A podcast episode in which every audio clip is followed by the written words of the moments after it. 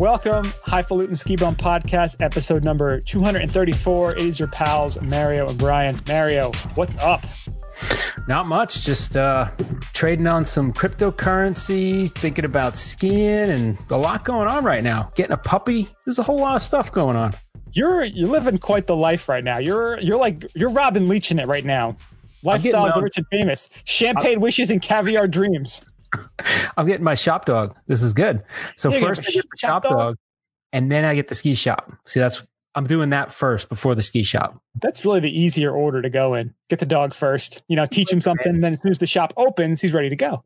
Hunting down any shoplifters, right? Oh, yeah, he's gonna. I don't think he's gonna be that big. He's gonna be maybe 50 pounds tops. Okay. It's a mini sheepadoodle. If it was a full sheepadoodle, I saw a picture of one. It those are gigantic, They're monstrous, right? Yeah. Yeah. I didn't think they were that big. That's ador- adorable, though. So adorbs. We'll look forward to seeing little Stormy in the future. Oh, he's going to be on the podcast. I can imagine next week. Well, I will tell you, and I've talked to folks about this. We talked to Cassie from On the Snow last week, and I asked her, I'm like, what kind of post do you get the most traction on? And she's like, when I post pictures of dogs. So, oh, yeah. We are going to use Little Stormy a lot to on Instagram. I mean, that's what Rich did. Yeah. All about upright. He got a dog and he just, you know, hoarded out with the brand. To getting a dog. It's a hey, you, it might be part of our logo soon. You never know. this is possibly true.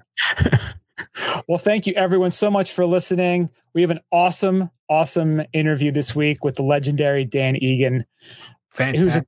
It was, it was really cool. It was a great chat. He's a great guy. He's got a new book coming out called 30 Years in a White Haze.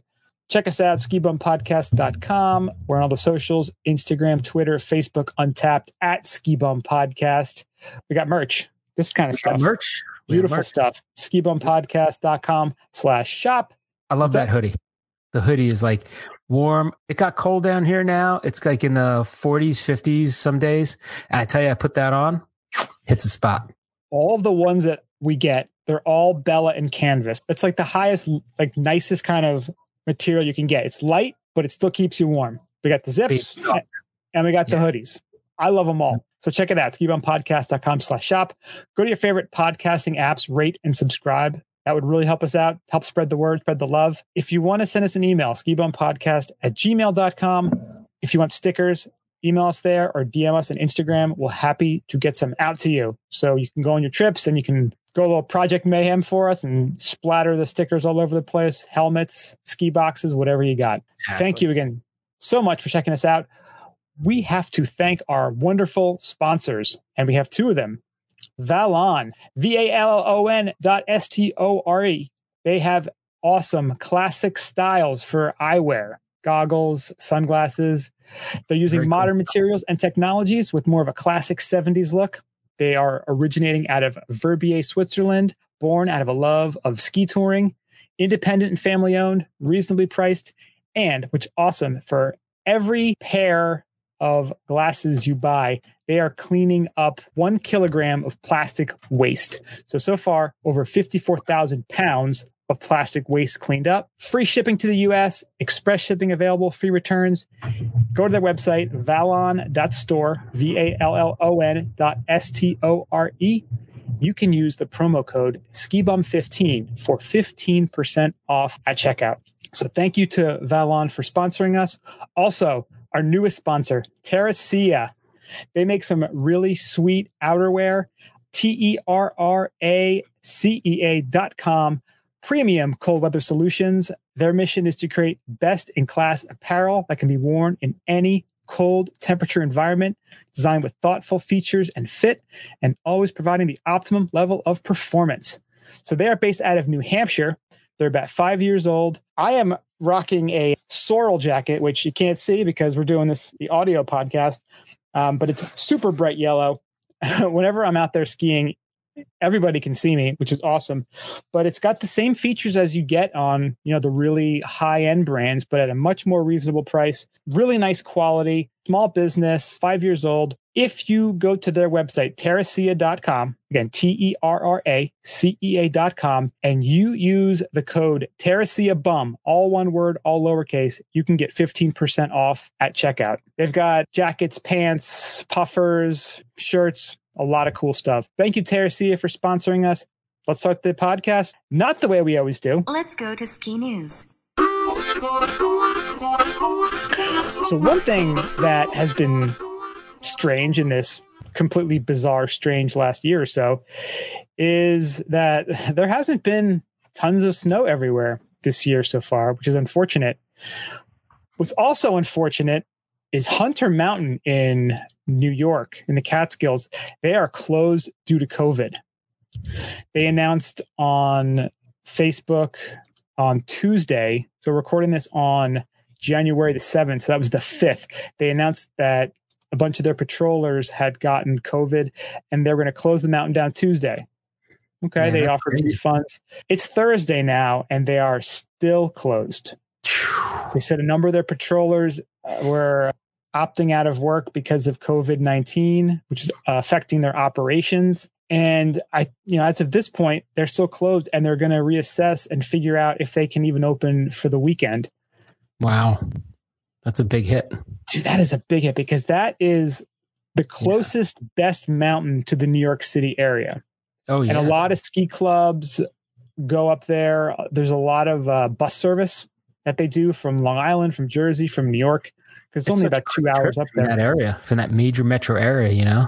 It's a short trip. It's a really fun mountain to ski on. There's some really pretty gnarly terrain there. It's it's great, but this is this is messy. I'm surprised it's taken this long to happen, which I guess is probably a good thing. You know, we all had that big Thanksgiving COVID wave, and then you're like, well, the same thing's going to happen at Christmas, obviously. And you know, it's been what two weeks after Christmas now, and haven't heard too much about it, but we might be hearing it this weekend into next week that places are, you know, more people are getting it. There's another wave going through. Well, now just- everybody's freaking about it, about this new strain and all that stuff, right? So, Yeah. Yeah.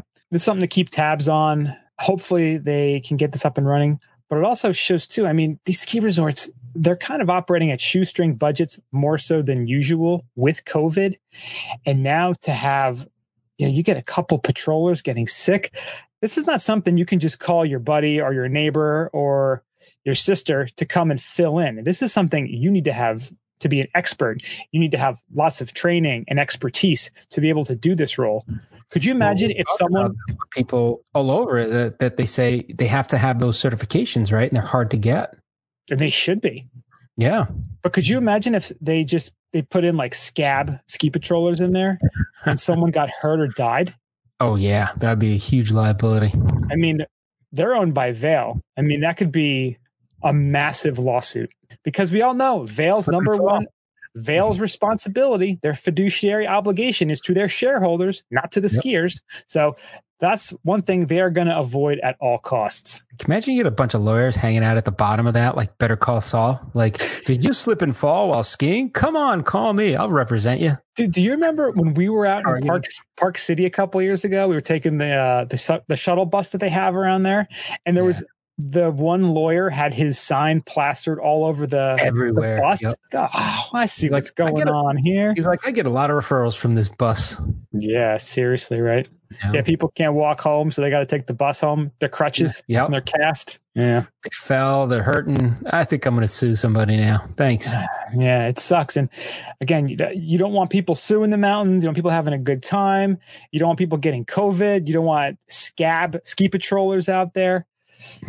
Okay, we're I just kind of don't want it to be balancing. like- we're balancing I a, like a whole bunch of champagne flutes. You know, you're kind of like holding Yeah. them up and hoping things don't fall and collapse. I just don't want it to be like the McDonald's coffee where they have to put a disclaimer that skiing may be slippery or you can't ski on these areas because they're too steep or they're you, you can go too fast, Nerfing the world. nerfing the world. and, Nerfing and then the world. next? You're only allowed to walk in certain areas on the pretty soon you're just going to go through a ride. You're going to sit. It's going to be like WALL-E. We're all fat, just sitting on these things, and they take you through a little ski area, and, and that's your idea of skiing. Like, no, it's gotta it's gotta be wild. That's actually one one question I wanted to ask Dan, and I forgot to. I'm like, do you could you imagine like we talked about the feeling of skiing, how awesome it is, like what a what a one of the best feelings in the world is you know flying down a mountain. Do you think they could possibly replicate that with AI in some way? And it's almost impossible to answer because we don't know what the future is going to hold. And I'm sure they will get to a point 100, 200, six years from now to mimic that. Could you Maybe imagine if they far from now, right? They have the Oculus, which looks pretty cool visually. It gives you that stimulation. You just need like the sensation, the body sensation, could you imagine if they could drop you into Corbet's virtually? Oh, and then you don't even have to break your back for real. You break it virtually. I wonder if I could learn a backflip virtually. Like if I could just get the idea, the motion, the feeling. Maybe I can create a AI like a virtual backflip machine. You know, be great if, if like they just decided, look, too many people are trying this in AI. So if you break your leg in AI, you have a broken leg for six weeks. so you're like, you're like, damn it, I can't even play because I broke my leg skiing. Well, what do you mean? You look fine. Well, I broke it in the in the game. Yeah. I mean, it's, it's going to happen. Eventually, down the road, we're going to have virtual skiing. But for now, we need ski patrol. We need the mountains. We need Vail, apparently. even virtual skiing, I think we need ski patrol. Yeah. All right, next up. This is from, it's funny, it's from the New York Post that was carried from the Telegraph because it's a story out of Germany. German police are struggling to keep skiers off the slopes amid COVID 19 lockdown. They have this funny picture, actually, it's a video where the police are like running after people that are on the slope and they're just like, screw it, I'm skiing, man, I'm out. And they just Screw you, snow pig.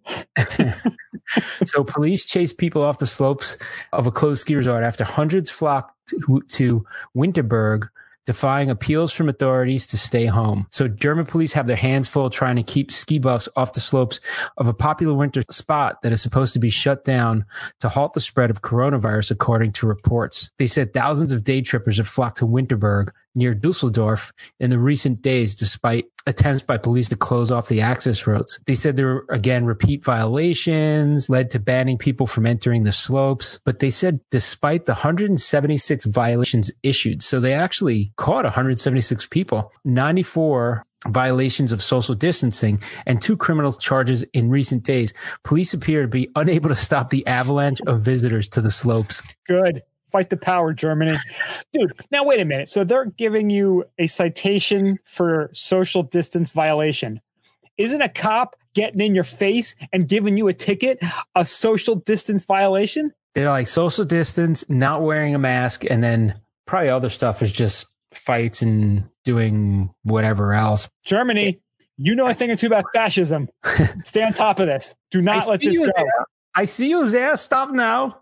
The like, video is "See you hilarious. Most people are like, eh, go F yourself. Thick off. Try to find me. No, no, I have the other mask. That was that guy you were looking for. That's right. I wonder what they're doing. Like radio on top. Like "Hey, this asshole just you know went down. I gotta you gotta go pick him up down down below. I don't know. This is like some Keystone Cops, like Super Trooper stuff. You know, they're just like, no, ticket, ticket, ticket, come back here. Eh. Next I'll guy, you. You, you ticket, no mask. Yeah, just skis by. Yeah. All you gotta do is wait for everybody down at, at their car, right? Yeah, but It's again, funny. What, what's this world coming to? Trying to stop you on the mountain. You're outside having fun Yeah, in again. fresh air. you're outside. You're not getting. How close are you getting to people? It's like you're getting a social distancing violation ticket. It's like this is my son. He lives with me anyway. Like if I don't take care of him, he will die. Can you imagine them giving you tickets for not wearing a mask inside your own house? Just think of that. Dude, you How laugh now. You that laugh might now. be too far out. So our That's a- buddy Steve is wearing uh, a mask inside the house now because he knows somebody there or somebody at the gym that tested positive. So now he's being respectful of his family, and so he's quarantined upstairs. His family's downstairs, and they're all wearing masks in the house. He's like, I never thought I'd see the day. Well, Dude, yeah, when Andrea had it, that's what we did too. She had a mask on and you know, I I barely saw her for like a week. And then after a week, she's like, This is getting ridiculous. So she wore the mask downstairs and you know, me and Benjamin kind of were hanging out in the, the main level and she was upstairs, but she had to come and eat, get food Wow. and stuff. But yeah, it was weird. She's like, I'm so sick of this. I hate this so much. Because it is mm. weird. You're like, why am I wearing a mask inside? Wow. So she It's had like, the we drove in a car. antibodies now. I guess some of them, maybe. Nice. I didn't get. It. I was with her for three days in a car. Didn't get it. Ah, Didn't get it. Didn't get it. Oh, positive blood, baby. So does it. There you go. And liver chips. Liver chips. I'm telling you, I believe that these carnivore Aurelius beef liver chips have Has helped Benjamin me eat fight those off. beef liver chips? It's funny. He likes regular chips like everybody does. He's like, Daddy, can I have a chip? I'm like, You want a liver chip? He goes, Yeah. He goes, I don't like liver chips. I'm like, Aw. Nobody does. They're not. Nobody- They're not. They're not delicious. They're not like friggin' Tostitos hint of lime, but they get you jacked. They get you protect you from the Rona. They're liver chips with a hint of do it. kidney. That's that's it. There's no Mm. good. There's no good way to bill that Delicious, crispy organ meat. with extra liver. Like what? What else can you have with that? You know? I'm ready to make a smoothie with them. Just How about like a it up. tomato, tomato lime? How about that? Tomato lime. Hey How man, liver chips in a Bloody Mary? that could work. That could That work. could work. Maybe you Yeah. like Bloody Marys then. Maybe, maybe you're right. Just like that, the clamato or the chelada. What was the beer with the the clam and, to, and it-. The was clam and tomato in beer, right? beer. Yeah. Yeah. Which I've seen at a lot of places. Like they do the beer margaritas and the beer Bloody Marys and all. I'm like, I don't get it. I don't know. They're like a beef liver light. Once in a while though. Like I have turned the corner. I'm like, I'm okay with them. And I will have them once in a while. I wonder if you can somehow take the liver, like forget the whole chip process. We're talking regular cow liver. Grind take it it and somehow make like a soy sauce out of it, like a Worcestershire. Isn't Worcestershire part like liver or something? That's Something fermented. gross. You think you ferment it and then it comes out better? I mean, what gets worse with fermentation? I say you just chuck it in the NutriBullet and just drink it down. Yeah. It's all I just-. All I do is I take a couple chips and I put a ton of water in my mouth to get them a little bit soft because they're really. This batch is really thick. Like they're they were. So They keep them in your mouth that long to get them soft. Dude, you have to. It's like, look at these things. I mean, they're like, it's like It's chewing like on. jerky, right? It's it's like well, it's not soft at all. It's crispy. Wow. See, it's. I mean, look at this. Wow, look at that. That's like a dog. Is that for dogs? Is that dog? is that a dog chew thing? Actually, if we had a dog, you know, I might buy some of those for my dog. dogs to be. What are those dogs called? They're like all jacked. Super, it'd be a super jacked up dog, whatever. What are those dogs called? Some kind of pit bull, aren't they? Oh, really? Yeah, there's some sort of breed of dog. See, the most muscular dog. I'm, I'm googling. It says American Pit Bull Terrier and then American Staffordshire Terrier, which is Buford. uh, Dogo Argentino. Bull Whippets, maybe that's the one. Whippets. Yeah. Bull Terrier. I need some water. American Bully. Is that the one? It's kind of this very broad stance. Yeah. American Bully. Now there's some other kind of dog It's like extra freakish, but yeah, pit bulls are jacked too. So one more crazy story this week. Skier dangling from chairlift at New York resort caught by rescuers down below. Damn. This happened at Bristol Mountain, which is about 35 miles south of Rochester, so in upstate New York. Heart-stopping video showing rescuers catch a skier who was slipping off a chairlift. Now, did you watch this video? I did not watch it. It's it's pretty creepy. This was a 14 year old girl, and she was dangling by her jacket for nearly two minutes. But fortunately, the resort's ski patrol, because they're not scabs and they're trained, they know what to do, responded quickly and was able to help break her fall using a safety tarp. Dude, Wow. it's it's freaking oh, it's pretty So they actually held out like the old fireman tarp where they yeah, they that's awesome. Oh yeah. Yeah. They have the picture of that. Yeah, she escaped the incident unharmed. A witness said she wasn't injured. She was okay, and she's able to stand up and walk away. Yeah, I'm looking at this dangling. I guess her friends are holding. it. I always worry about my backpack getting caught. Oh, dear. I do now. Like I used to not, and then people started getting hung up, and now I'm a little. I don't want to get snagged. Dude, that happened to me when we were in Tahoe. That was so dumb. That was like our first big trip. Well, I didn't say anything because I was like, let's see if he stays on the left. You know. dude, I, my bag was like one of those giant like Swiss made backpacks. You know, you put like 37 laptops in there. Nice. So I had it and I it got kind of it was almost the right height to between the bars. So at first I was like, uh oh. And then I just like like thrust myself and it pulled pulled me out. It's kind of messed up. Yeah. Dude, you have a whole mouthful of like liver chips, don't you? I'm still chewing, dude. Like this is like- this is what this is. really chew, man. You could have that instead of chew. It's like you said, it is like a dog treat. Hopefully it's making my teeth stronger. That's kind of a nice thing. Your teeth in your jaw, it's good for that. I'm gonna have like one of those big jacked, like like uh what's the guy American Dad, like his jaw after this.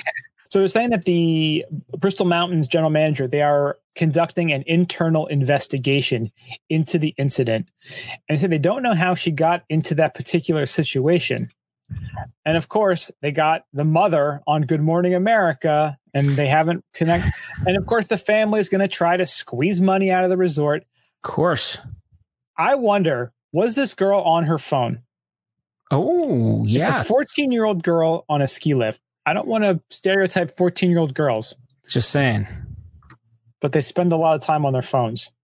Just saying. If I was a I- betting man, If I were a betting man, right? and I will be honest, I spend probably far too much time on my phone on a chairlift too, because what else are you going to do? Yeah. I don't, you don't like talking to people. You know? I got to post, I got to post some Terracea pictures to make sure they keep sponsoring us. I got to post my Vallon glasses because I got to make sure they keep sponsoring us. I'm doing business on the lift on my phone. not a maybe she- businessman. perhaps she is a TikTok star and she had to bust out and drop some rhymes while she was on the lift. We don't She know. was dropping rhymes all the way into that parachute that those rescuers held open for her. I will also say, I'm sure Mario, you've seen it too. You've seen some people who do a lot of stupid stuff. Oh, yeah. Teenagers that do stupid stuff. In general, humans do stupid things. I mean, it's just a it's a it's a, a rule. It's the only one of the only few constants you can count on. People will do stupid stuff. Yes, people will do stupid stuff. Most important thing is she's okay. And be safe, be smart. Don't just put the bar down on the chairlift and just sit there. Yeah. Just sit, hang out. Don't take your jacket off. Don't try to move around. Just sit there. Chill sit out. there. Harness your chi. Right. Realize you're about to engage in one of the most fun things you can do in less than five minutes once you get off. Visualize, then attack. So you're be like, you see like Mikaela Shiffrin ready to race. She's like doing her like, because she she knows what she's gonna do. She's like plot, plotting out her turns, her moves. Yep. Maybe you should do that too. Right. On the lift. Just get ready. Get mentally focused and ready. Speaking of mentally focused, how about that for a segue? We're going into our main topic. We had the absolute privilege of interviewing Dan Egan this past week. He's coming out with a new book. It's called 30 Years in a White Haze, and it's his story of a worldwide adventure and the evolution of extreme skiing. So it's done with Dan, and it's also written by Eric Wilbur from Boston.com, who we're hoping to have on in the next week or so as well it's Dan's life story over the last 30 years. And he gave us some great insight to the the crazy times that he's been through. him and his going. family too, right? Like it's just it it doesn't cover just him. It's like his family, and there's a lot going on there, not just skiing too. It was a really fun conversation. And Dan is a super nice, super thoughtful guy. And we sent him some cool questions ahead of time, and he had some great answers for us. And I'm psyched for this book. It comes out February 15th. We're going to check it out. Hopefully, you guys too. We'll have more information as it gets closer. now, so. Yeah, pre-sales at white-haze.com if you want to check it out. But here is the interview with Dan Egan. We have a very, very special guest this week. The man needs no introduction. He's a skier, Hall of Famer, author, filmmaker, An icon. icon.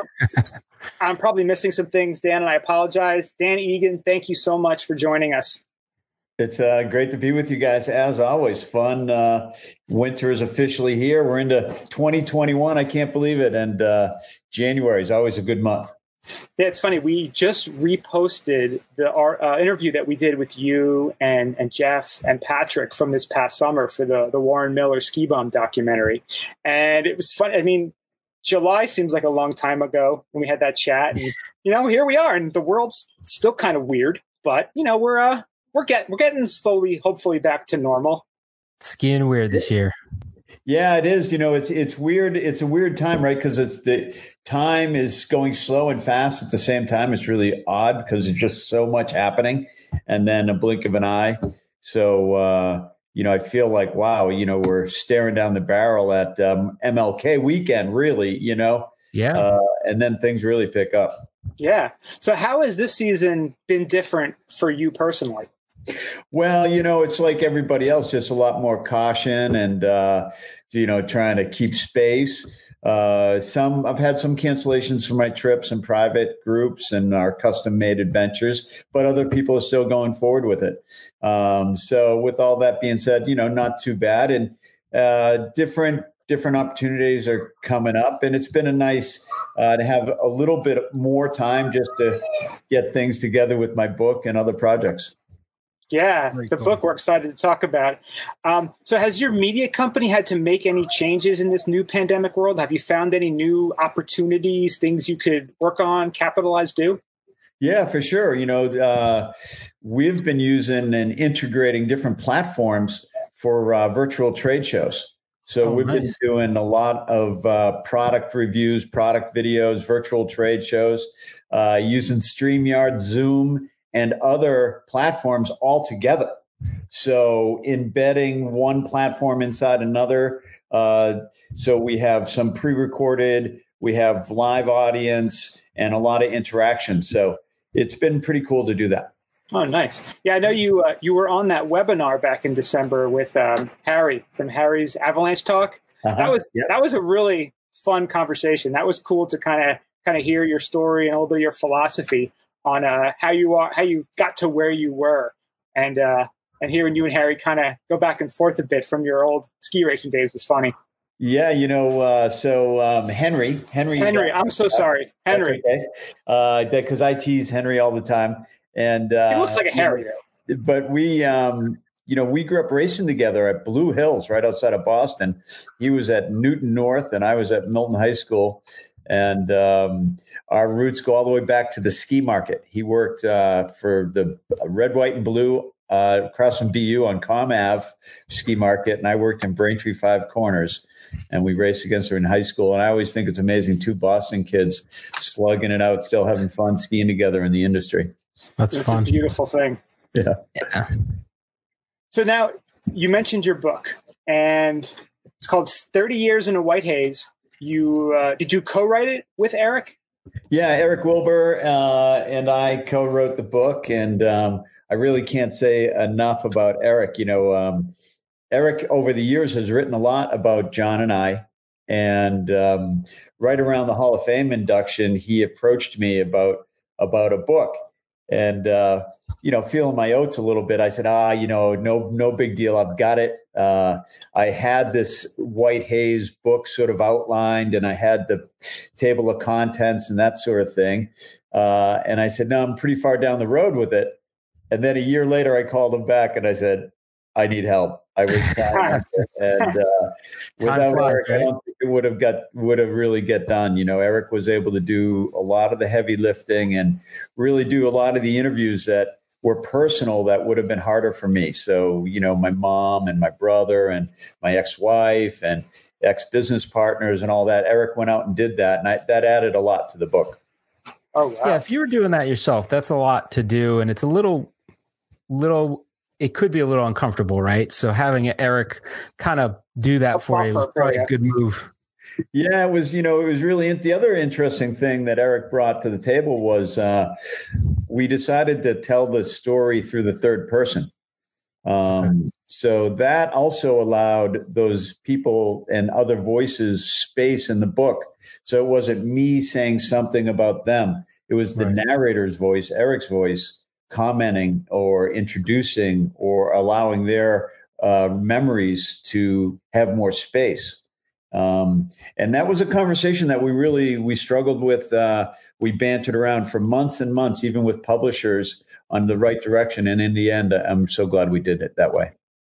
So yeah. uh, you mentioned the, the Hall of Fame induction. So when did you actually start with Eric writing this book?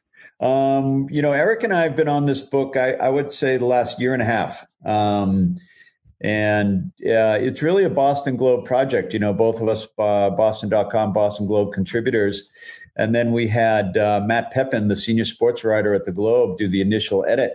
So all summer, Matt, uh, you know, kind of got us, you know, as he's edited us for years, uh, really helped with the direction, a lot of great input, and and and where we were going with the book. Um, so it was fun because we all knew each other so well, and we were all so familiar with each other's work. It really was cool. Yeah, and I guess being in lockdown, quarantine, probably actually helped Had in more this time, right? project, right? Yeah, you know, it was just one of those things. I think the timing was right. And uh, I think COVID, in a lot of ways, did help us get it across the finish line. Uh, definitely, you know, it provided a lot more time uh, for for Matt and Eric because they weren't writing like they normally are uh, with all the sports. So there was a little bit more space uh, to everybody get involved. There was none of those like all work and no play makes Dan a dull boy in those days. Uh, you know, getting her done. that's right. That's that's why Matt and Eric were there to edit, right? Yeah, that's right. That's right. Yeah, we've had Matt on the show too. So Ed actually brought up a good point because I, I wasn't even thinking about that. Yeah, he was probably not doing much with the sports shutdown. I mean, everything was closed and even skiing now is it's what all World Cup is all in Europe. So that's even like changed a lot too. So Yeah, you know, it's so interesting with the World Cup uh, rocking over in, the, in Europe, and of course the U.S. having so much success this year uh, early. Uh, but you know, like the FIS in Europe is like NFL here. So Right. not to have it, it, it, like I think the Euros just couldn't get their heads around that. yeah, And so, and it really also, I think it's it's a positive sign for the industry that that we're racing, right? That that even with the shutdown in Europe and the ski lifts, uh, they're still racing. They're still committed to the sport, and I think it just is helping the conversation all around. yeah, it shows its relevance, eh, you know, in everybody's mind and, and hearts, and people want to see it. So there's definitely that market for it. So it's great to see. I mean, we've been in, in where we were in Austria, where, we, where there was a World Cup event, and it was like the Super Bowl. Everybody's crowd around a TV in the bar. It was like we were like, "What's going on?" Like, "Oh yeah, this," you know, we're watching the racing going. But it was definitely it's a good analogy. The NFL uh, to to racing in Europe. Yeah, the Austrians especially. Uh, Yeah.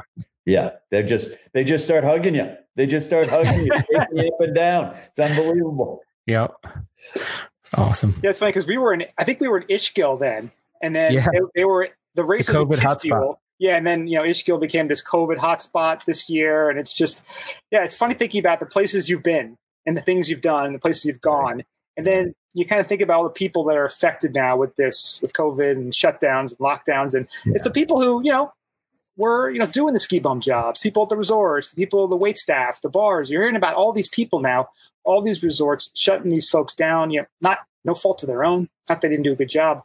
Like those are the things I know Mario and I have talked about it all summer long, all fall, just about the people we've met on kind of this this journey here. And you wish you could do more for them, but you kind of feel like your hands are tied. Usually you'd be like, we'll go to that restaurant, we'll leave a nice big tip, we'll go help them out. But if you're not there, it's you, you can't do those kind of things. So Yeah. it's it's sad, but it like you know, like you guys were talking about, you you had a time where things weren't happening, but you took advantage of it. You found you you maximized the time that you had, which Yeah. I guess is kind of a nice metaphor for for life in general, right? You know, you kind of you only get this Appreciate limited amount of time.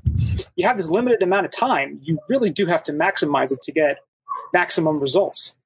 Yeah, You know, it, it, you know, all the I, I probably started working. I started working on White Haze uh, the day Warren Miller Entertainment fired me from. Uh, I was doing all the PR for 21 shows east of Chicago uh, of the road show, wow. and uh, that was that was quite a while ago. Now it was probably like 06, 07.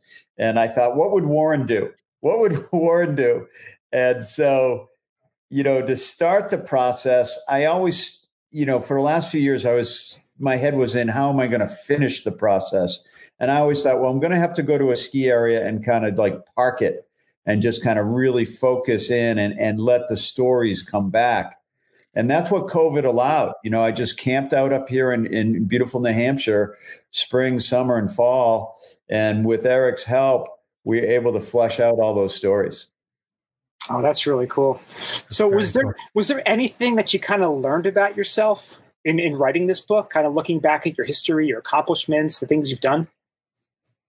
I mean, the book is really personal. It's a really personal look at uh, the price you pay for following your passion. Um, you know, I, I make and there is a price for people that don't realize, right? There is yeah. a price, whether it's time or luxury or there's a whole bunch of stuff, right? There's a whole bunch of stuff. I mean, I, I make the statement early on in the book that, you know, skiing's almost killed me and saved me at the same time. and, um, you know, so you know everything from you know growing up in a family with seven kids the this the different relationships with all the siblings the complicated relationship with my brother who i love so much john um, over the years uh, divorce business failures you know all that stuff's in the book so you know going through that was emotional and it was hard and it took me a while to kind of i would hit different roadblocks and then getting beyond it and then I was kind of like holding back because I'm like, oh, what are people going to think? You know, they're going to read it. What's that going to feel like? Right. Um, and then again, Eric was able to to frame that um, and and allow that some space too. So then when people started reading the book and giving us reviews, I kind of calmed down a little bit. Um, that you know, yeah, it's going to be okay to kind of, you know, kind of pull back the curtain, so to speak. Um, so it yeah, it a lot of uh, bravery to to do that. I mean, you're oh, exposing sure. yourself, and the more popular you are, the more people are looking at it. You're putting your life on blast. I mean, you know, you might as well go on social media and just tell everybody every little detail that you don't want them to know because that's kind of what you're you know you're exposing uh, and it's it's great that you did that you know because you might inspire a lot of people out there yeah, no, thanks. And and you know, the book sort of uh, thirty years in a white haze that is references the uh, the Mount Elbrus expedition in 1990, where I was lost in a storm for over 38 hours. And what was uh, that like? That was crazy. I mean, you got to read the book, Mario. Yeah, but over I just want the short version. I got to read the book, but yeah. well, over 15 people died, and um, oh, geez, a Russian saved my life and uh, wow. brought me back to life. I was having a white light experience when he found my snow cave, and um, so the book really looks at that and looks at how trauma, uh, you know, shapes your life and the decisions you make and your reactions to things, and so you know through that through that lens is how we tell the story how we open it and, and tell it so when people you know that that expedition in 1990 has never really been written about a lot of people don't realize that mount elbrus kills more people annually than everest. Really? uh, you know uh, kit and rob deslauriers who you know kit skied the seven summits and uh, they had a bad storm on elbrus as well. And we're sort of reliving uh, my experience and remembering my experience because they had only heard about it and then they were sort of witnessing the storm themselves years later, almost 10 years later on Elbrus. So, you know, that story's never really been told. So now it has been. Uh, and it connected me back to a lot of people that were on that trip that I hadn't spoken to in 30 years. Um, wow. And uh, uh, Sasha, who saved my life, is no longer with us. Um, so we weren't able to really, you know, wrap that piece of it up. But we did get a hold of the guides from Chamonix and the other people involved with the trip. Was was Sasha with your group? He wasn't. He wasn't. Uh, he, him, and I. After he found me, him and I rescued 14 people the next day. Wow, unbelievable. And what is it about Elbrus that makes it so so catastrophic? Well, I think there's two elements to that. One, it, it, it's known as a long slog. So, you know, you can take a lift up to about uh, 10,000 feet, stay at a refuge around 14,000, and then climb to 18.5. Uh, it's accessible. So there's a lot of people on the hill, but it sits right off the Black Sea and gets a ton of weather. Uh, the, the storm that uh, trapped us, trapped 50 people, snowed five feet, and blew over 100 miles an hour. Wow. That is crazy. Wow. And I thought Shackleton had it bad. yeah. Well, you know, that's great because we, and we, you know, Shackleton's one of my faves, right? I mean, who doesn't love yeah. Shackleton? That story uh, is just incredible. Yeah. It's incredible. So we, you know, there's a chapter called Young Men Seeking Adventure where we open up with Shackleton um, mm. and just kind of, you know, we even today, pro skiers, ex gamers, up and comers are risking their lives for next to nothing. Uh, you know, we, Eric and I figured out that uh, we found a quote from Peter Oliver from a story I was in Skiing Magazine that the average uh, extreme skier in the 80s was making the wage uh, of a McDonald's worker. Um, you know, and but if you look at the risk we were taking for that small financial reward, it's just fascinating. Right. Wow. yeah. I mean, you put it in terms like that, you're like, yeah, I just could have been making fries. doing the same. Safely making fries. Wouldn't have had to get rescued or anything, right? But of course, the foundation that you kind of build doing that kind of stuff, this, you know, it's led you to this life that, you know, a little bit more exciting and rewarding than the McDonald's career. And again, you could have gotten trapped in the walk-in freezer. It would have been the same thing, right? You had to get yeah. rescued by a Russian guy. You never know. Perhaps yeah, there's another Dan and another uh, universe that is having that same experience back then. 1990 Dan at McDonald's. yeah, we have a chapter called Ski Bumology 101. Uh, it's sort of the intro to ski bumming. And, uh, oh, perfect! Awesome. Appreciate that chapter. Yeah, for sure. Yeah, we're doing it kind of the wrong way. Like you're supposed to be a ski bum when you're in your teens and twenties. We're kind of doing it in our later years. That's sort of just again, we didn't we you know Mary and I didn't get introduced to skiing life. super early, so we just kind of discovered it later, and we're like, yeah, this is yeah. kind of way more fun than a regular job with a suit and a boss. So yeah, after so, we get in that in that environment, right? We, that's we realize this sucks. Some people late bloomers. That's what we're going to call ourselves. Yeah. so during your career, Dan, like what has how has the definition of what skiing means to you changed?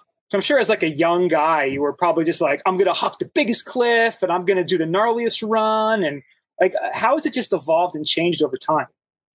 Yeah, I mean, you know, skiing is, uh, I've been thinking a lot about that lately. Um, you know, going out and skiing here in the East Coast when it, you know, it's not the best, but I still am skiing and I still love it and I'm still getting the same jazz out of it. And I'm still find myself going top to bottom, countless laps, uh, only waiting for people who can keep up, you know, that sort of thing. And, you know, I, I think it's that freedom, you know, of the gravitational pull that frees us, puts us into the now. It, it clears our head. We forget about the past and the situations that are going on. It doesn't have to be complicated. It doesn't have to be a powder run. Uh, just the simple act of gliding over on and through snow is a release um, and that that still exists for me. There's no doubt about it. And you know even though it's you know become a business and and i depend on it and i have to go out there and slug it out some days to make it happen i still got to pick up the phone and return the calls. I've never been very good at that. Returning emails as you know not my, not my favorite thing. But you know you still got to go out there and uh, you know make the donuts. Uh, but something happens whether i'm coaching a camp uh, guiding in Montana. Once that connection hits with another passionate soul, somebody wants to learn, somebody wants to explore, I'm all in. And I, I get jazzed and I get to share a lifetime of acknowledgement and experiences and people learn and and that that's what really keeps me going. You know, it it's that sharing. Uh, it's generational, as we know. This beautiful thing about the sport, it's so generational, it gets passed on.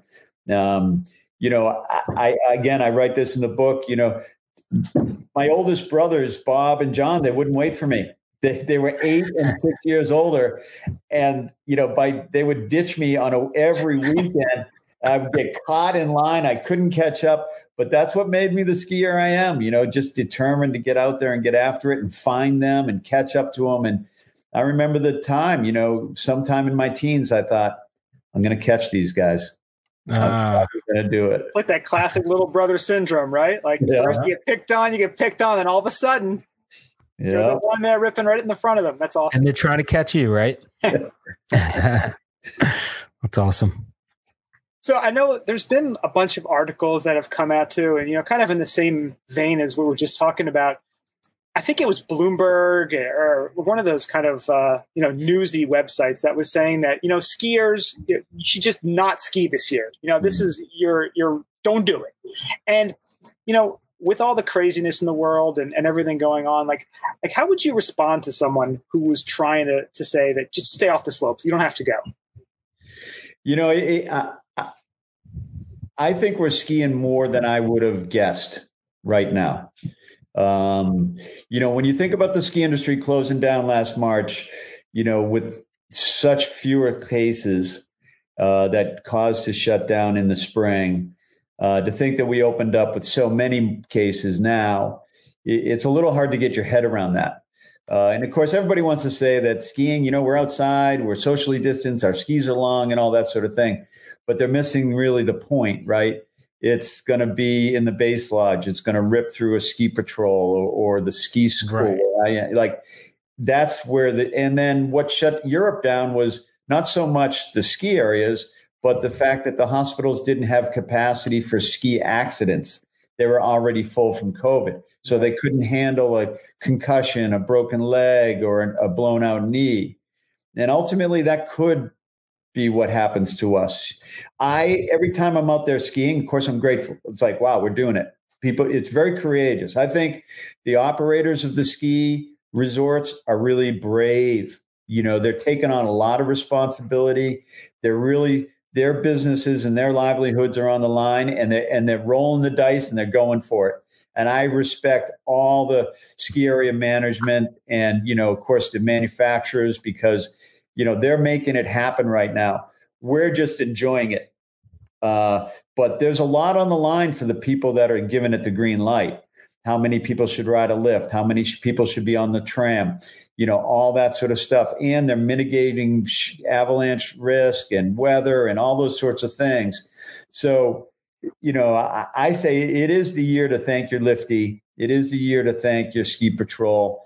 Uh, the people that are turning those lifts on, keeping them running for us, they're going beyond the call of duty um, and they're doing it for us. They're doing it for the passion and the love of it, and I can't thank them enough. Yeah, and there's some, you know, folks are, you know, it gets political about the whole mask wearing, and it's like really, you just you can't just throw it on for a couple minutes to go and just, you know, keep keep your people safe in the lodge, keep them safe on the lift, go past your lifty. You know, it's it's one of those things like we kind of have to sacrifice a little bit so that we all can win, and it doesn't seem like it's that big of a cost to do. Well, you you you know, as a, as the skier, you know, wearing the mask, it's not that big of a cost uh, to show up, you know, and to boot up in the parking lot and to walk the extra bit and do all those extra things. That's the easy part. Um, you know, and I always my heart goes out to the lifties that have to re that have to enforce the mask. You know, they're the lowest in the totem pole. They're not making a ton of money. They're not getting to ski. They're watching everybody have fun, and they have to be the bad guys. Like, Right. you know, take it easy on your lifty. Bring bring them a hot chocolate. Seriously, and they're really, like you said, they're in harm's way. You know, they're Yeah. the ones that are potentially being exposed to everybody walking by rather than, you know, just being out on the mountain skiing, you know. For sure. No, but I, I, I love the uh, going back to a comment you made earlier. You know, just again, East Coast. You know, we had that beautiful storm just before Christmas, and then in perfect 2020 fashion, we get that Christmas Eve to Christmas Day just deluge of rain. But you you made the point, like it, it doesn't have to be a f- two foot powder day. I mean, you get one of those mornings where the you know the sun is just kind of coming up. You're at the top of the mountain there's no wind. It's quiet and you just you just hear yourself glide. And it's one of those things like you know people who aren't skiers aren't boarders who've never experienced that you don't realize it could be like you mentioned the closest thing to pure freedom a human being can get. And it's one of those things that if you haven't experienced it you're missing on one of the most beautiful things a human can experience. And it Mhm. sounds like really sappy and cliche to say something like that, but I'll have days like that too. Where you just get to the top and you're like, I'm the luckiest person in the world. I get to do this. Yeah, you know, when I think about my my parents trying to get seven kids out the door dressed, It's a Uh, lot of work. shove them in a in a station wagon and go skiing. I mean, you have to believe that somewhere back there in my dad's mind, he was thinking he was going to have a good day too, right? Like it, maybe it wouldn't happen till like later in the morning or something. But you know, when people wake up and they and they make the decision to go skiing, the top of mind is like this could be the best day ever, uh, and the chances of that are really slim, right? But it could be. And I always say it's that that 85, 90% rule. You have an 80 to 90% chance of having a great day when you go skiing, regardless of the the conditions and way too much emphasis on conditions you know so i am not a powder snob it doesn't matter to me like i'm skiing you know Yep. and yeah i like powder skiing as much as the but i'm not going to let conditions dictate my mood uh, people say the snow is bad i'm like what it do to you It's snow. How could it be bad? Yeah, right. It's like the uh, the Buddhist term, you know. There's no positive, there's no negative. It's just sun faced Buddha and moon faced Buddha. You know, that's right it's just snow. yeah, it's funny. My sister, you know, she learned to snowboard in Park City, and she's like, "Oh, it's so icy here." I'm like, It's, "You don't even know what you're talking about. Like, you haven't been to Killington on one of those days where it goes from 50 to 20 overnight, uh, and you should be wearing ice skates the next morning." the first day we ever did Jackson Hole, I think we were out and, and it was breakfast and you know everybody's you know getting ready. They're eating you know at the at the hotel. And there was a little kid that was like I don't know. It's a little cloudy out. And the mother and the father were like yeah maybe we won't go out today. And I'm like cloudy it's not going to rain hopefully it'll snow that's great exactly. Oh, so I was happy though I was like at least they won't be on the mountain yeah, seriously, right? Yeah, uh, some people, again, it's it's all your point of view. It's all your perspective. You know, if you wanna if you wanna find negatives in this world, you, there are plenty of them to find. If you want to keep things positive and stay focused on that, you're gonna live a much happier, fulfilled life. for Yeah. sure for sure So, Dan, is there anything left in the ski world that, that you still want to accomplish? um yeah for sure um backflip I, never, I never went upside down on purpose. Uh, and I'm leaving that for the nephews. They're all doing fine. Uh, uh, watch Jack Egan in the bump sometimes out of CVA. He's crushing it. Uh, Johnny's boy, uh, Jo- little Johnny, he's not so little anymore from uh, living out in Bozeman where I am. I actually saw him last December at Sugarbush, and like I just watched him just like explode and just vanish. yeah, gone. God. Was. Was he really? Yeah, was he really ever there? See, that's what you got. this is true. He's Hit a so wormhole. polite too. He won't. If I'm in front, he won't pass. You know, so I have to like go ahead. Respectful too. Like, I can't keep up, dude. Get- Just let it on, let it go.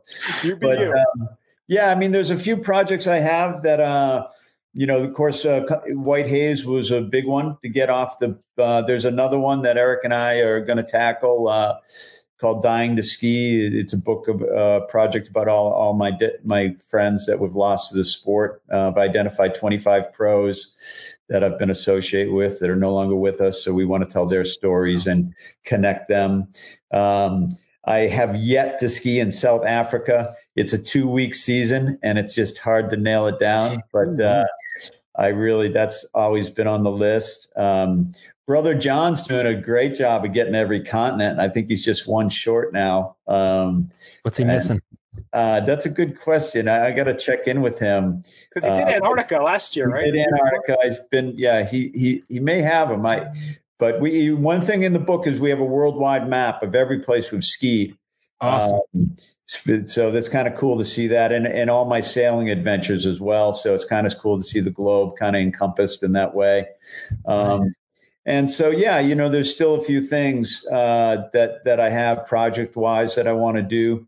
Um, a couple of videos that have always been running around my head I haven't produced yet uh, that are getting easier to produce with technology too. Um, and you know, when you think back to all the things John and I did, and and this is a big part of the book, is like before GoPros, before social media, before YouTube. You know, Warren Miller was the original social media, uh, and it took a year to see the footage. You know, if we shot it Yeah. in the winter, you had to wait a long time before you could get to see it in the theaters.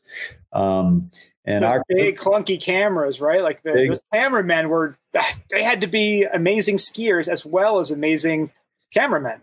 Yeah, the roll of film was only three minutes, so Oh, you know you didn't want you didn't you wanted to make sure it was a fresh roll because he didn't want the guy to run out.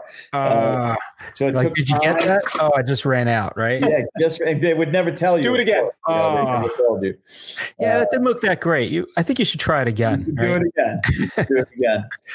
So you know, just the whole idea in white in thirty years in a white haze, we tie the career to the VHS tape and the VCR. You know, uh, the the conversation that we have in the book is that extreme skiing wasn't so much a sport as it was a form of entertainment because of the VHS tape. Very cool. Isn't it so funny, like what an effort it used to be to get a movie? You have to go. You have to have your parents take you to the video store, and you have to hope the video store has the video you want. That it's actually that the guy actually returned it who borrowed it last night. And now it's just like I see my little son, and he's just like, "I want to watch uh, Cars 2. It's like snap your fingers, Disney Like, Plus. put it on now, Dad. I'm like, You're bossy. It's I bossy. had now. Put it on now. I had a bootleg copy of Coming to America. We watched it 57 times over and over again.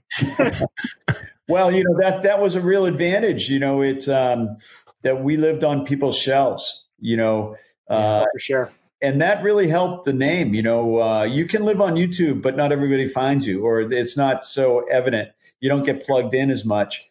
You know, when the kids ask me today what they need to do, I'm like, well, I don't. You got to stand out. One, you're dressing like everybody else, so that's that's not going to help you. And then. Uh, you know you got to stand out and then you got to be found so you know the followers and the likes and all that really becomes its own thing um, you know if we were lucky enough to sell you a vhs tape i knew that i'd sit in that house for you know five to ten years It's true. Um, yeah. And maybe get passed around and, you know, Well, that's Yeah. the one cool thing you see at a lot of these, um, you know, like uh, ski rental places. If you hop into like a condo or an Airbnb, a lot of these places, at least I know the ones in New England, you get some of these places that have been around, you know, since the 70s.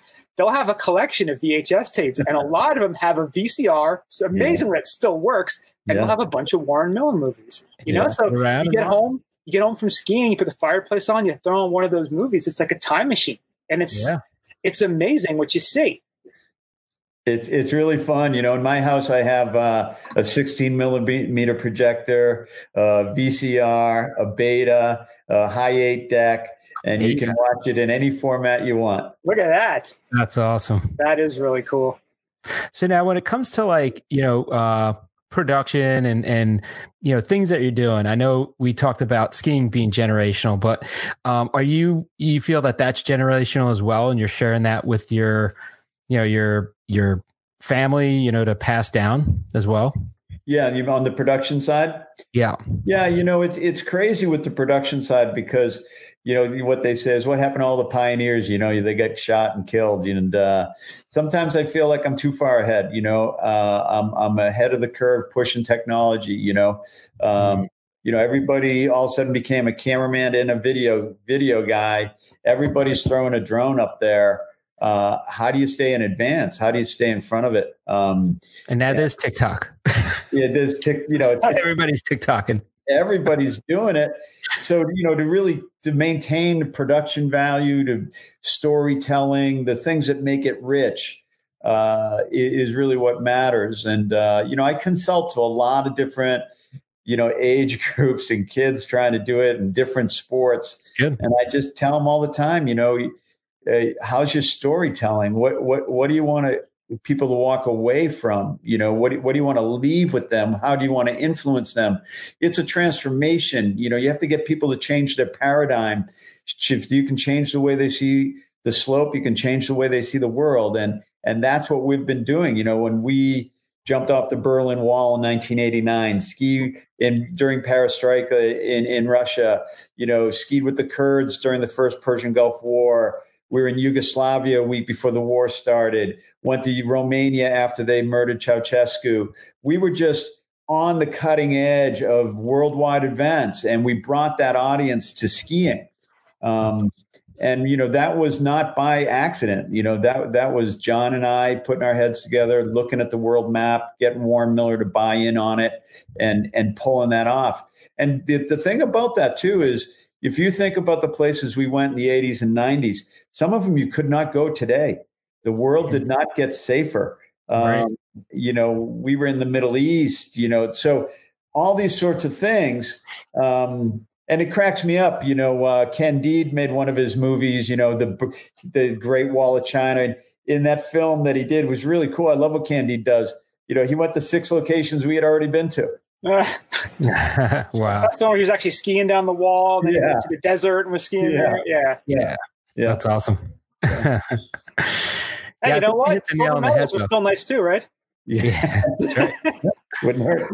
I think you hit the nail on the on the head though. Like there's so much content out there, but there's a lot of content that's just not really valuable content. It's it's I wouldn't say bad content. I just say it it's kind of doesn't have a soul, right? But but when you paint it together saying, you know, what story you're trying to tell, I think that's where people really need to focus. And it's good to see that you're keeping that that part of it going, you know. Yeah, I, I think you know, in the spirit of Warren Miller, um, you know, transformation and and and getting and being you know being able to laugh at yourself, um, being able to fall and stand up. It doesn't have to be perfect, um, and telling a story, bringing bringing the audience along for the journey. That's that's what it's all about. You know, it's really hard. You know, you get you get on Instagram and and somebody and really well known skiers, they're just pointing the GoPro at their skis Yeah. what are they showing me? They're not showing me the sign. They're not showing me the lifts or how they got up there. Right. You know, I'm missing the atmosphere. Uh, you look, I can make turns right here down my backyard. Like that's cool and everything, but the, where's the adventure in it? Right. Well, I think that's a that's a great point about storytelling and exactly what you're saying about those kind of videos. Yeah, they're in an awesome place and they're just showing their skis ripping, but it's it seems very self-serving. It's like, hmm. look how awesome I am. Look where I'm able to be. It's not, hey guys, I want to bring you on this journey with me. Come check this out. Like I want you to be part of this. It's never the good the good ones are able to make that. That's what Warren Miller was perfect at. You know, like it's not I'm the greatest skier. It's just I'm having more fun than you. You know, I'm having more fun than, than the average you know person who may be a better skier than me, but they're not they're not bringing you along for the journey to make you enjoy it too. I had this discussion with Glen Plake a couple years back, actually, and we were talking about, you know, the fact that it's so instant now. People are not understanding how hard it is to get to these locations, how hard it is uh, to trek in, trek up, gear up. So it looks so easy because it's so instant. Um, and that's why I think we've also seen the accidents go up because people are, unsh- are unaware of the precautions they should be doing. And this year, of course, you know, we're seeing it in Europe, we're seeing it in Colorado, a lot of avalanches, uh, a lot of people getting swept just because the pressure on the backcountry is, is higher than before. Yeah. And you mentioned too, you know, all these you know, newer, younger guys, girls too. They want to. How do I stand out? How do I, you know, make myself known? It's like, well, I'll go on this tr- trail or run or off into these cliff and woods where no one's been before. There might be a reason why no one's gone there before, you know. But There's a reason. The smart ones haven't been there. people, that, unfortunately, that's almost what you have to do to stand out in a way is to be that person who's more extreme. And I, I heard a great metaphor for that again too. A few years ago, they were talking about cars, and the guy's like, "I bought a Porsche. I bought the Boxster." And the guy's like, "Oh, Boxsters are cool, but you need to get 911." It's like, "Oh, I got 911 now. Well, I need 911 turbo." It's like, you know what? I'm getting a Prius. I don't care. Like it's just you. You just keep getting bigger and bigger and bigger, and it's, there's like no end to to kind of that. And it kind of works for skiing too. It, it could always be a more extreme, a bigger cliff, a, a, a larger drop. It's like, well, are you enjoying it, or are you just trying to to you know to push it to that next level? You know, I think uh, progression. When you talk to the kids and you talk to, you know, the X game athletes, they talk about progression, uh, and progression is the thing that where they can stand out and and do tricks that that people haven't done, uh, or or do things. And you know, the progression of extreme sports is multi-sport. Uh, you know, and that was Shane McConkey bringing that into ski basing and and then the wingsuiting. And I, I interviewed, uh, you know, uh, JT Holmes the other day, and you know, he, Oh, he's wow. a, he's a multi-sport athlete, right? So, you know, when you see the progression, uh, bringing a multi-sport, that that's where it's all going to go, right? And you know, once you're in that mindset, it almost has no limits, right? Because you're going to pursue the next limits. You know, John always says when he was a kid in the 70s, everybody thought he was nuts. And now he's looking at these kids thinking they're lunatics. You know, Yeah. so it's just so interesting how it goes. It's funny. You watch like those early X Games from like the was it the mid '90s when they started, and you watch like the half pipe. You're like, I could pretty much do that almost. Tiny half pipe. and now it's like 9420 backflip, double rotation, and you're like Falling off a four story building and I can't into even a do the pipe. math about how many rotations you just did. Yeah. That's Yeah. good. Same here. It's crazy. All right, John, uh, Dan. I'm sorry we've been kind of going on for a while here. Cut just a couple more questions. Um, do you have any tips for teaching a three year old? Because I am currently this is my son's second winter I've had him on skis, and I've got the ski leash on him. And at first I was kind of snow plowing with him last year, but now he's gotten a lot heavier. So now I, I actually figured out last week when I took him, I'm able actually to act parallel behind him because the leash is long enough. But he's just he loves the speed. He's just bombing down. But I want to actually get him to be able to do something, not just you know me kind of holding him. And he's like, "Daddy, I'm the reindeer, and you're like Santa." So, do you have any of this like general tips for teaching a, a little kid? Because you know it's generational, like you said, and, and I want to make sure I, I get him to fall in love with the sport the right way. Well, yeah. I mean, one, let them play with ice cubes a lot. You know, Ah, it used to being cold. Um, I like that. Two, uh, don't ski on uh, the groomed slopes. Um, you know, let him go down a golf course. Take him to a golf course. Take them to where there's obstacles, where the turning becomes natural and purposeful. Um, you know, when on the groomed beginner run, there's no reason to turn. Why would you turn? You don't have to. You can just point them, and even even a three year old gets it. Fast is fun Yeah. right? So, you know, when you put, you know, I learned to ski in on the backyard where there was obstacles. You had to go around a tree. You had to jump over the uh, driveway. Like there were things that forced you to learn the skills.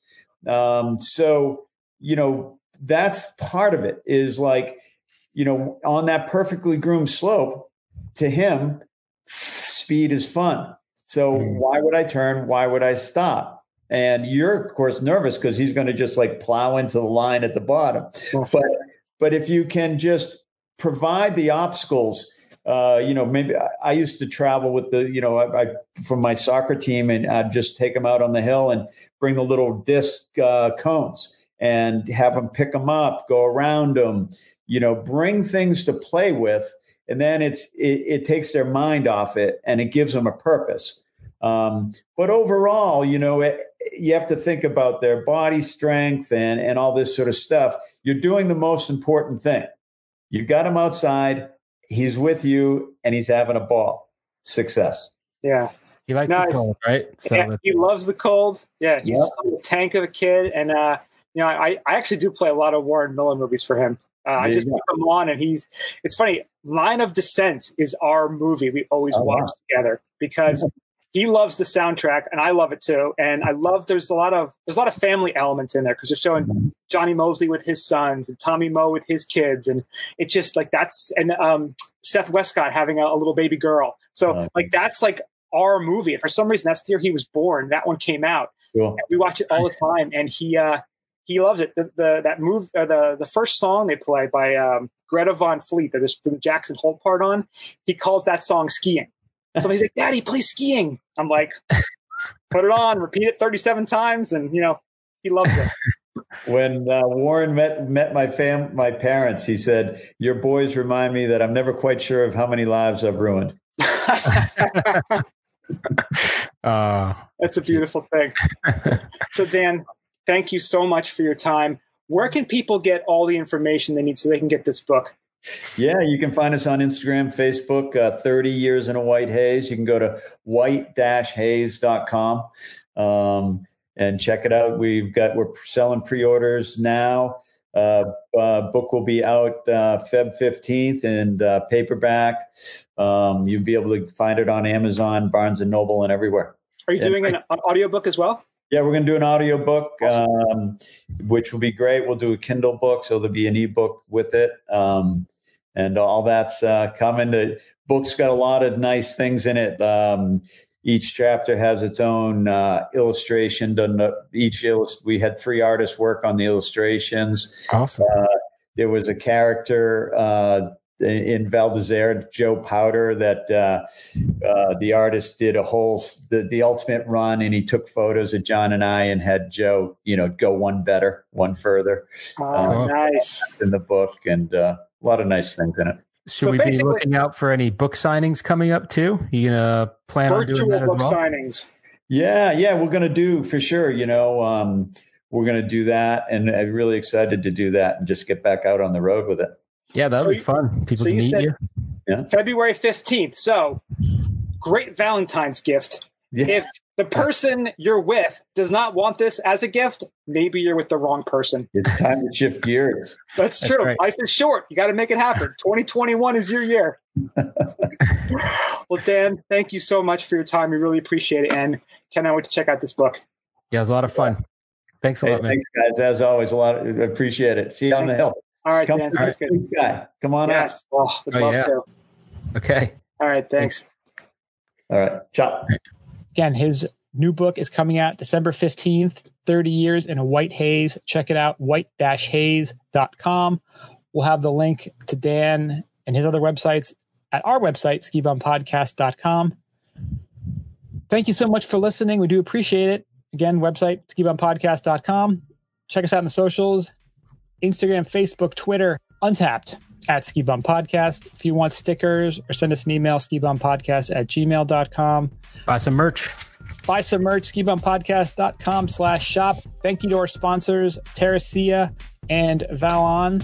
Mario? be rocking the uh, Terracia jacket this weekend, going skiing at a lovely place known as Ober Gatlinburg. yes we can't wait to hear about that have an awesome trip can't Thanks. wait to hear about ober gatlinburg and we'll talk to you guys next week Stay high, safe, Luton. see ya